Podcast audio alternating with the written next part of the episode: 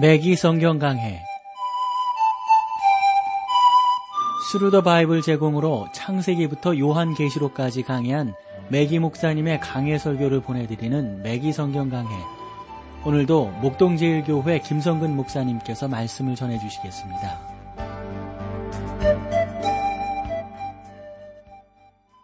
애청자 여러분 안녕하셨습니까? 매기 성경 강해 자 오늘도 여러분들을 요한 3서로 모시겠어요. 오늘 5절 말씀부터 보죠.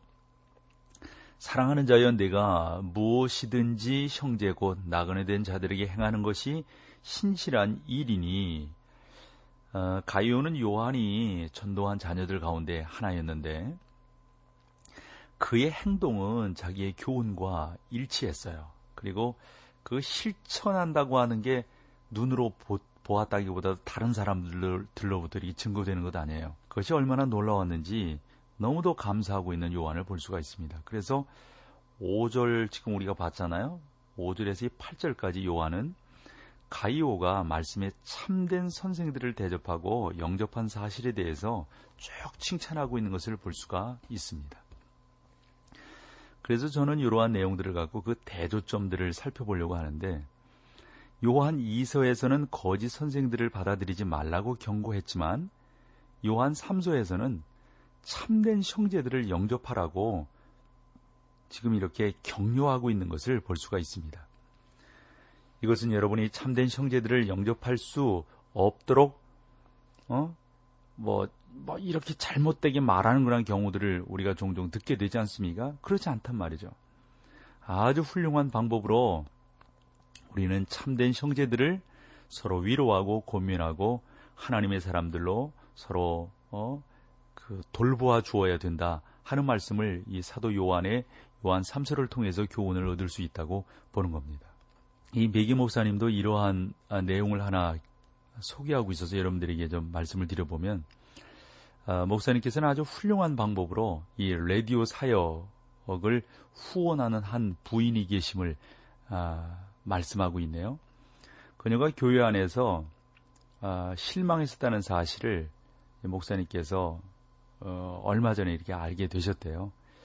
그리고 그, 그 여성도님께서 이 혼자 사는 분이었지만 아주 매력적인 분이었었고, 그녀는 몇 군데 교회에 나아가서 뭐 좀 관계가 좀 안 좋았다고 그래요. 그러시다가 마침내 아, 그런 교회들과 관계를 다 끊고, 어, 이 목사님, 이 메기 목사님의 설교를 듣게 됐고, 메기 목사님의 그 가르침을 받으면서 나름대로 아주 훌륭한 그 사람을 돕는 또 사람을 지원하는 그러한 역할을 하게 되었다 하는 겁니다. 저는 이러한 메기 목사님의 그 간단한 표현을 보면서 우리 중에 많은 사람들이 거짓 형제들에게 속고 실망했지만 그렇다고 해서 주님께 속고 주님께 실망할 것은 없지 않느냐 하는 겁니다. 주님께 속한 일들을 우리가 후원하면 되는 거예요. 여러분들이 그것을 정말 여러분들이 믿음으로 하셨다면 믿음으로 하신 그것에 대해서 그대로 그냥 믿으세요. 이것이 옳은 일이니 그런 일이니 뭐뭐 뭐 이거 잘했니 못했니 막 이런 거 따지고 들고 이러면 되게 힘들어져 버리거든요. 그러시지 말고 그냥 그것을 인정하고 나아가는 것이 저는 무엇보다도 중요하다고 생각합니다. 어, 요한은 요한 이서에서 이 세상에 많은 속이는 자들이 나왔다고 말을 하면서 왜 가이오 선생처럼 분별력을 가지지 못하는 것이냐 합니다. 여러분이 그 일이 하나님께 속한 것이라는 확신을 얻기 전까지는 아, 아무래도 우리 극동 방송에서 증거되어지는 이 모든 아, 사역이 정말 크게 후원을 얻으리라고 생각합니다.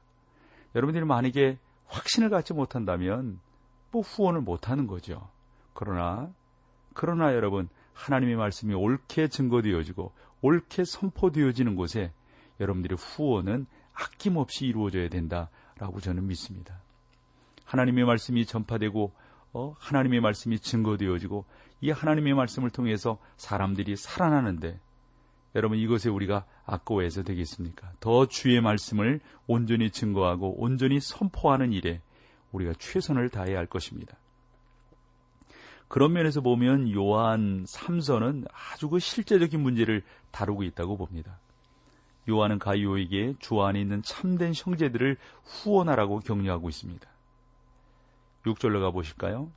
저희가 교회 앞에서 너희 사랑을 증거하였느니라. 내가 하나님께 합당하게 저희를 전송하면 가하리로다. 아, 이 형제들은 요한이 세운 교회들을 아마 이렇게 쭉 둘러보고 왔던 것 같습니다. 그리고 그들이 예배 드려지고 또 모였을 때 요한에게 이렇게 말을 했다고 생각합니다. 나는 아무개 형제를 만났습니다. 그는 지금 전도하러 나갔습니다. 그 소식을 듣고 싶습니다. 주님께서 그를 어떻게 인도하고 또 축복하셨는지에 대한 이야기를 듣고 싶습니다. 이렇게 요한이 말을 할 때 아마 전도로 이렇게 쭉 다녔던 그 사역자 중에 어, 어떤 그 형제가 일어나서 이렇게 말을 하는 거죠. 예, 내가 이곳에 왔을 때 가요라는 형제가 있었는데 그는 하나님의 택함 받은 종이 분명합니다. 그는 하나님의 선택받은 종이었습니다. 그는 자기의 집을 개방하여 나를 영접했지만 누구에게나 그렇게 하는 것은 아니었습니다. 그는 내가 하나님의 말씀을 가르치는지 잘 살펴보았고 내가 하나님의 말씀을 증거하는 일이 올바르다고 판단한 후 저에게 아낌없는 후원을 냈습니다. 또 내가 말씀을 믿, 믿는지 사랑으로 행하는지 나름대로 가이오 형제는 나를 잘 살펴보았습니다. 내가 그렇다는 사실을 알고서 마음을 열고 나를 영접했습니다. 그래서 우리는 훌륭한 교제를 나누었습니다. 이렇게 요한에게 보고를 하는 겁니다. 그리고 난 이런 보고들이 있은 다음에 요한이 가이오 형제에게 편지를 썼던 거죠. 여러 사람으로부터 이러한 소식을 들었으며 내 마음이 얼마나 기쁜지 너에게 알리고 싶다. 이런 어, 유의 편지가 되는 거죠. 네가 하나님께 합당하게 저희를 전송하면 가하리로다. 요한 이서에서 요한은 우리가 거짓 선생들에게 인사한다면 그들의 행위에 동참하는 죄가 있다고 말을 했습니다. 그러나 하나님의 말씀을 전하고 사랑하는 사랑으로 행하는 자들을 도와주는 것은 잘한 일이라고 사도 요한은 지금 증거하고 있는 겁니다. 이것은 여러분이 마땅히 해야 할 일입니다. 왜 그렇습니까? 7절로 가볼까요? 이는 저희가 주의 이름을 위하여 나가서 이방인들에게 이방인에게 아무것도 받지 아니합니다. 요한은 가이오에게 이렇게 편지를 쓰고 있는 겁니다. 이 형제들은 주님을 신뢰했고 여러분 그들에게 집을 개방하여 대접을 했습니다. 그들은 참된 종이었으며 여러분은 그들을 영접했습니다. 이 사람들은 커다란 희생을 무릅쓰고 다녔습니다. 그들은 사례나 봉급을 받지 않았습니다. 그들은 주님을 신뢰함으로 형제를 대접했습니다. 어떤 곳에서는 후원을 받았지만 다른 곳에서는 받지 못했습니다. 이방인에게 아무것도 받지 아니함이니라. 여러분 여기 본문에 있는 그거 있잖아요. 이것은요. 진짜인지를 시험하는 또 다른 방법이었습니다. 여러분은 단지 종교적이라는 이유 때문에 또는 누구든지 참여하도록 유도하려는 모금 운동을 후원하고 있습니까? 아니면 그것이 주님의 백성에 의하여 움직이는 주님의 사역입니까? 요한은 이러한 참된 사람들은 이방인들로부터 아무것도 받지 않을 것이다 라고 말을 하는 거죠. 이미기 목사님도 방송 사역을 아주 오래 하신 분이기 때문에 항상 방송을 통하여 오직 성도들에게만 후원을 받고 또 후원해 달라고 호소를 한다 하는 겁니다. 그렇게 하면 절대적으로 불신자들이 후원하지 않는다는 거죠. 우리는 불신자들이 뭐 우리의 방송을 듣기를 원하지만 하나님께서 그들이 바치는 것을 축복하시리다, 축복하실 것이다 이렇게 생각하지는 않는단 말이죠. 우리는 오직 신자들에게만 도움을 구하는 것이 성경적 방법이라고 믿습니다. 그 사람들은 다니면서 이방인들로부터 아무것도 받지 않았습니다. 그들은 주님의 사업, 사업을 위하여 불신자들에게 아무것도 호소하지 않았단 말이죠. 물론 나는 여기에 의견을 달리하는 많은 사람들이 있다는 사실을 압니다. 그러나 주님의 사업을 후원하기 위하여 불신자들로부터 도움을 요청해서는 안 된다고 생각합니다. 언약궤가 광야를 지날 때 이스라엘의 제사장들이 어깨에 메고 운반했습니다. 그들은 언약궤를 마차에 싣지도 않았어요. 하나님께서는 제사장들에게 언약궤를 운반하라고 말씀하셨습니다. 하나님의 제사장들은 오늘날 신자들과 같습니다. 모든 신자들은 제사장입니다. 그러므로 여러분과 저는 오늘 이 세상에 주 예수 그리스도를 운반해야 합니다. 그러므로 우리는 불신자들에게 도움을 구하지 않고 오직 신자들에게 후원을 요청하는 것입니다. 우리는 오늘날 그리스도를 믿지 않는 사람들에게 복음을 전파해야 합니다.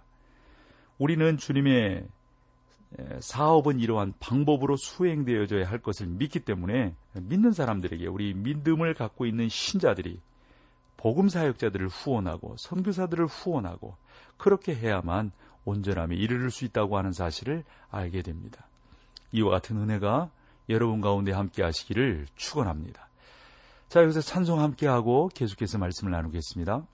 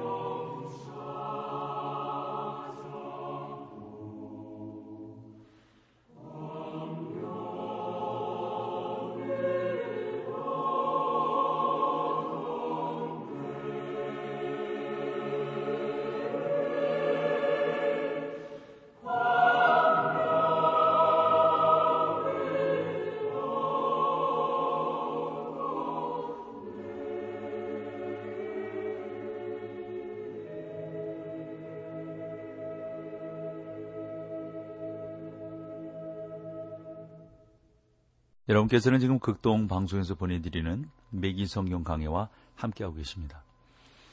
자, 이제 8절을 볼까요? 이러므로 우리가 이 같은 자들을 영접하는 것이 마땅하니 이는 우리로 진리를 위하여 함께 수고하는 자가 되게 하려 함이니라.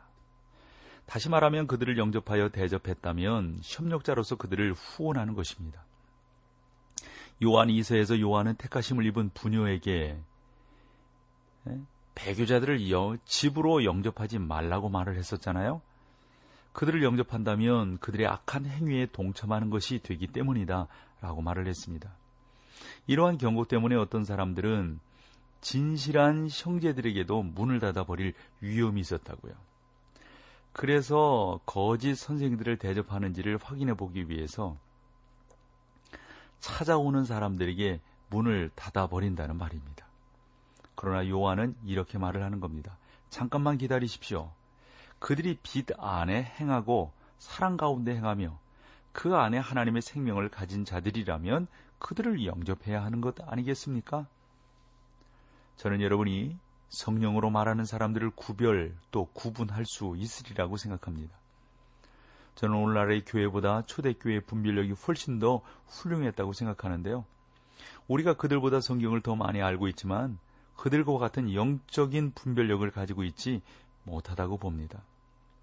하나님의 일을 하는 사람으로 구별된 자는 후원을 받아야 합니다.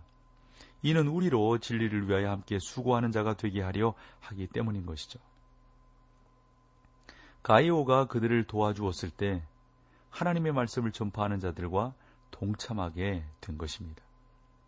가이오는 초대 교회에서도 택함 받은 훌륭한 사람이었습니다. 초대 교회의 모든 사람들이 그와 같았더라면 여러분 얼마나 좋겠습니까? 그러나 그렇지 못했단 말이죠. 그건 아주 유감된 일이에요. 우리는 디오드레베라는 사람을 이제 다루게 되는데 요한이 그에 대해서 어떻게 말을 하는가 우리 보자고요. 9절 내가 두어자를 교회에 썼으나 저희 중에 으뜸되기를 좋아하는 디오드레베가 우리를 접대하지 아니하니 사랑하는 여러분 모세가 구약의 오경을 썼다면 요한은 신약의 오경을 썼습니다. 요한복음 그리고 요한계시록 그리고 우리가 지금 살펴보고 있는 요한 1, 2, 3서. 이렇게 해서 다섯 권의 어, 성경이 되는데 요한은 계시록을 쓴 후에 그 서신들을 이렇게 썼다고 본다면 본 서신은 어떤 면에서 보면 백조의 노래라고 볼 수가 있어요. 1세기 마렵에 기록되었으므로 그때까지 얼마나 많은 훌륭한 신자들이 교회와 진리 가운데로 인도되었습니까? 참 많다고요. 우리는 그들이 어떻게 지냈는지 그러나 좀 궁금합니다. 그들이 모든 덕에 있어서 모범이 되었는지 훌륭한 하나님의 사람들이 되었는지 또한 합당한 그리스도의 제자로서 살았는지 이런 것들이 궁금하다고요. 물론 가이오 같은 사람도 있었지만 디오드레베 같은 사람도 있었단 말이죠. 디오드레베는 가이오와 전혀 다른 인물이었습니다. 디오드레베의 특징은 으뜸되기를 좋아하는 사람이다. 가이오는 기쁨에 넘치는 형제였으나 디오드레베는 지도자였습니다. 그는 심지어 사도 바울을 반대했다고 합니다. 요한은 이 교회에게 복음의 뚜렷한 전파자여 하나님의 은밀한 종 어, 데메드리오를 영접하라고 말을 합니다. 그러나 디오드레베는 데메드리오를 영접하지 않았습니다. 앞장에서도 말했듯이 초대 그리스도인들은 손님 접대하기를 실천했습니다. 베드로는 베드로전서 4장 9절에서 서로 대접하기를 원망 없이 하고 또 디모데전서 5장 9절 10절 로마서 12장 13절 디도서 1장 8절에도 그렇게 말을 하고 있는 것을 보게 됩니다. 저는 디오드레베가 교회 안에서 평신도였는지 설교자였는지 그건 잘 모르겠어요. 그러나 분명한 것은 요한이 추천했던 사람들에게 집에 문조차 열어주지 않은 그런 아주 사악한 사람이다 라고 하는 것은 알 수가 있습니다. 그 이유는 그가 으뜸되기를 좋아했기 때문입니다. 그의 모토는 지배하는 것이었습니다. 그는 자기 고집대로 했고 결과가 그렇게 나오든지 나오지 않든지 상관하지 않았어요. 그래서 8절 요한은 그렇게 말을 하잖아요. 이러므로 우리가 이 같은 자들을 영접하는 것이 마땅하니 이는 우리로 진리를 위하여 함께 수고하는 자가 되게 하려 함인이라고 말을 합니다. 오늘날 하나님의 자녀들에게는 말씀을 전파하는 사람을 후원해야 할 의무가 있습니다. 말씀을 전파하는 설교자들을 보면 그를 후원해야 합니다. 그것이 초대교회 관습이었습니다. 디오드레베는 교만한 사람이었습니다. 그는 허영에 들떠 있었지요. 그의 마음에 풍, 그 풍선처럼 그의 마음은 부풀러 올라 있었습니다. 그는 자랑의 나팔을 부는 자였습니다. 요한은 디오드레베에게 다섯 가지를 책망하는데 첫째는 그가 교회 안에서 지도적인 위치를 차지하려고 한다. 둘째는 그는 사실상 요한을 영접하기를 거부했다. 셋째 그는 사도들을 악한 말로 비방했다. 넷째 그는 각 지역을 여행하는 전도자들을 대접하지 않았다. 그 이유는 자기가 직접 가르치고 말하기를 원했기 때문인 것이죠. 마지막 다섯 번째 보면 왜 디오드레베가 책망받을 만한가? 그는 선교사들을 대접하는 사람들을 출교시켜 버렸습니다. 다시 말하면 디오드레베는 교회의 가장 높은 지도자가 되고 싶었던 것입니다. 그를 대접하려 한다면 화를 당하게 되었던 것이죠. 그가 평신도라면 저는 그의 목사에게 동정을 느낄 것입니다. 저는 디오드레베가 자기가 주장할 수 있도록 목회자를 손아귀에 쥐려고 했다고 생각합니다. 그는 다른 사람들이 자기의 말을 들어주기를 원했습니다. 디오드레베는 자기 멋대로 행하는 사람이었습니다. 그는 자기를 스스로 높이는 자였습니다. 저는 그가 성령님을 의지하는 것이 아니라 스스로 주인 노릇하는 사람이라고 생각합니다. 그는 스스로 만족하는 사람이었으며 또 자기 자신을 찬양했습니다. 그는 자신감에 넘치며 자기 고집대로 행하는 사람이었어요. 그는 자기가 모두 가르칠 수 있다고 생각했고 다른 사람들이 다 내 밑에 와서 배워야 된다고 생각하는 그런 사람이었습니다. 여러분 이런 사람들이 사도 요한에게 칭찬을 받을 수 있겠어요? 제가 이 모든 말을 하면서 여러분들이 그 사람을 알아볼 수 아마 충분히 있을 거라고 생각합니다. 아, 그런 사람이 디오데르, 디오드레베로구나. 여러분 이거 느끼지 못한다면 이거 안 되는 것이죠. 저는 교회의 목, 어, 목회자들이 그리고 교회의 어, 중직자들이 이러한 분명한 어, 영 분별의 은사들이 분명히 있어야 된다라고 생각을 합니다. 그래서 저는 아주 단호하게 좀 말을 하려고 합니다. 교회 안에서 지도자가 되기를 좋아하는 사람들이 참 많은데요. 그들은 여러 사람 앞에 나서기를 좋아하죠. 참 저도 이 목회를 하다 보면 그런 사람들이 참 많습니다. 그런데 너무 성경을 모르는 거 있죠. 그들은 하나님의 말씀에 대해서 전혀 모르고 있습니다. 그들은 이야기하기를 좋아하며 그들의 이야기를 듣노라면 때로 부끄러워 머리를 숙이는 경우도 많습니다. 그들이 말하는 어떤 사람들은 전혀 비성경적이며 빗나간 것들이 많습니다. 그들은 왜 교인들의 숫자가 줄어드는지 궁금해합니다. 그러면서도 그들은 사람들이 왜 교회에 나오지 않는지 모릅니다. 또 교회 안에서 침묵을 지켜야 할 사람들이 어? 왜 이렇게 떠드냐고 이렇게 말을 한단 말이죠. 그래서 바울이 이런 말을 한 거예요. 종용하여 자기 일을 하고 너희 손을 일하기를 힘쓰라. 이 디모 데살로니까 전서 4장 11절인데요. 이걸 기억해야 된다고요. 좀 조용히 해라. 그리고 일이나 열심히 해라. 지금 바울의 교훈이 그렇습니다. 많은 사람들이 교회 안에서 예? 앞으로 나서기를 좋아한다고요. 디오드레베뿐만 아니라 오늘날 교회 안에서 디오드레베 여사들이 또 많아요.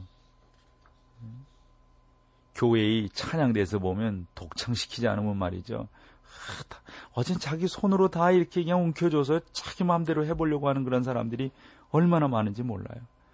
내 말대로 안 한다고 막 큰 소리 치고 말이죠. 내 말대로 안 한다고 막 쓱내고 화내고 토라지고 못 본 척하고 안 보고 말 안 하고 말이죠. 눈 아래로 쫙 깔아버리고. 사랑하는 성도 여러분, 교회 앞에서 말하거나 노래하거나 행동하기 전에 먼저 마음을 살피는 여러분 되시기를 축원합니다. 저는 이렇게 말하는 것 깊은 관심을 갖고 바라봅니다. 저는 나름대로 하나님의 사람들이 하나님의 교회를 더 든든히 세우기를 소망하는데 하나님의 교회를 아프게 만드는 사람들을 바라보면서 얼마나 제 마음이 아픈지요. 반면 우리 주님의 마음은 얼마나 아프실까요? 우리 모두는 심지어 사역자들도 마음을 살펴야 할 필요가 있다고 생각합니다. 찬양을 하거나 사람들을 지도하는 이유가 무엇입니까? 으뜸되기가 좋아서인가요? 목사가 대접받고 싶어서 그렇게 하는 건가요? 하나님의 영광을 위하여 행하고 계시는 어, 어, 그 사랑하는 우리 동역자 여러분, 여러분들도 우리 한번 생각해 봐야 되지 않을까요? 내가 사람들 앞에 쓰는 것이 무엇 때문에 쓰는 것인가? 무엇을 하든지 으뜸되기를 좋아하는 디오드레베처럼 되지 않기 위해서 먼저 내 자신을 살펴야 합니다. 저와 제 아내는 그런 모습으로 스스로를 살펴보려고 꽤 애를 씁니다. 그래서 늘 물어보죠. 오늘 내가 어떻게 했는가? 사랑하는 여러분, 너무 우리 한국교회 병폐 중에 하나가 교인 숫자예요. 그리고 왜, 왜 여러분들 그 교회 예산은 얼마입니까? 그거 왜 그렇게 물어보는 겁니까? 거기에 왜 그렇게 관심이 많은 겁니까? 아, 이런 것들을 우리 고쳐야 된다고 생각해요. 예? 교회 부교육자들은 몇 명입니까? 뭐가 이렇게 관심이 많습니까? 당신 교회는 진리 안에서 어떻게 행하고 있습니까? 하나님을 기쁘시게 하기 위해서 어떤 일들을 하고 있습니까? 요즘에 그 교회는 어떤 데 관심을 갖고 사역을 감당하고 있습니까? 교회의 기도 제목은 뭡니까? 오늘 내가 큐티를 냈는데 이 말씀에 나는 은혜를 받았습니다. 나는 이렇게 하나님을 사랑합니다. 하나님이 나를 이렇게 붙들어 주실 줄로 믿습니다. 이렇게 서로 이야기하며 나가면 안 될까요? 왜냐하면 틀림없이 으뜸되기를 좋아하는 사람은 여러분 사람들과 충돌하고요. 사람들을 아프게 하고요. 사람들에게 상처를 줘요. 우리 매기성 강의 애청자 여러분들에게 이러한 일이 없기를 소망합니다. 그래서 아, 저 분명하게 하나님의 말씀 가운데서 잘 세워져 나가는 저와 여러분 모두가 다 되기를 간절히 소망합니다. 오늘 여기까지 할게요. 다음 시간에 요한 3서 마지막 시간으로 여러분들 모시겠습니다. 함께 해주셔서 고맙습니다. 매기 성경 강해 지금까지 Thru the Bible 제공으로 창세기부터 요한계시록까지 강해한 매기 목사님의 강해 설교를 목동제일교회 김성근 목사님께서 전해주셨습니다. 이 시간 방송 들으시고 청취 소감을 보내주신 분께는 나침반 출판사에서 신앙서적을 보내드립니다. 청취 소감을 남겨주실 분들은 극동방송 홈페이지 매기 성경 강해로 들어오셔서 사연을 남겨주시거나 문자로 참여하실 분들은 한 통에 50원의 유료 문자 샵 1069, 샵 1069번으로 보내주시기 바랍니다. 매기 성경 강해 오늘 순서를 마칩니다.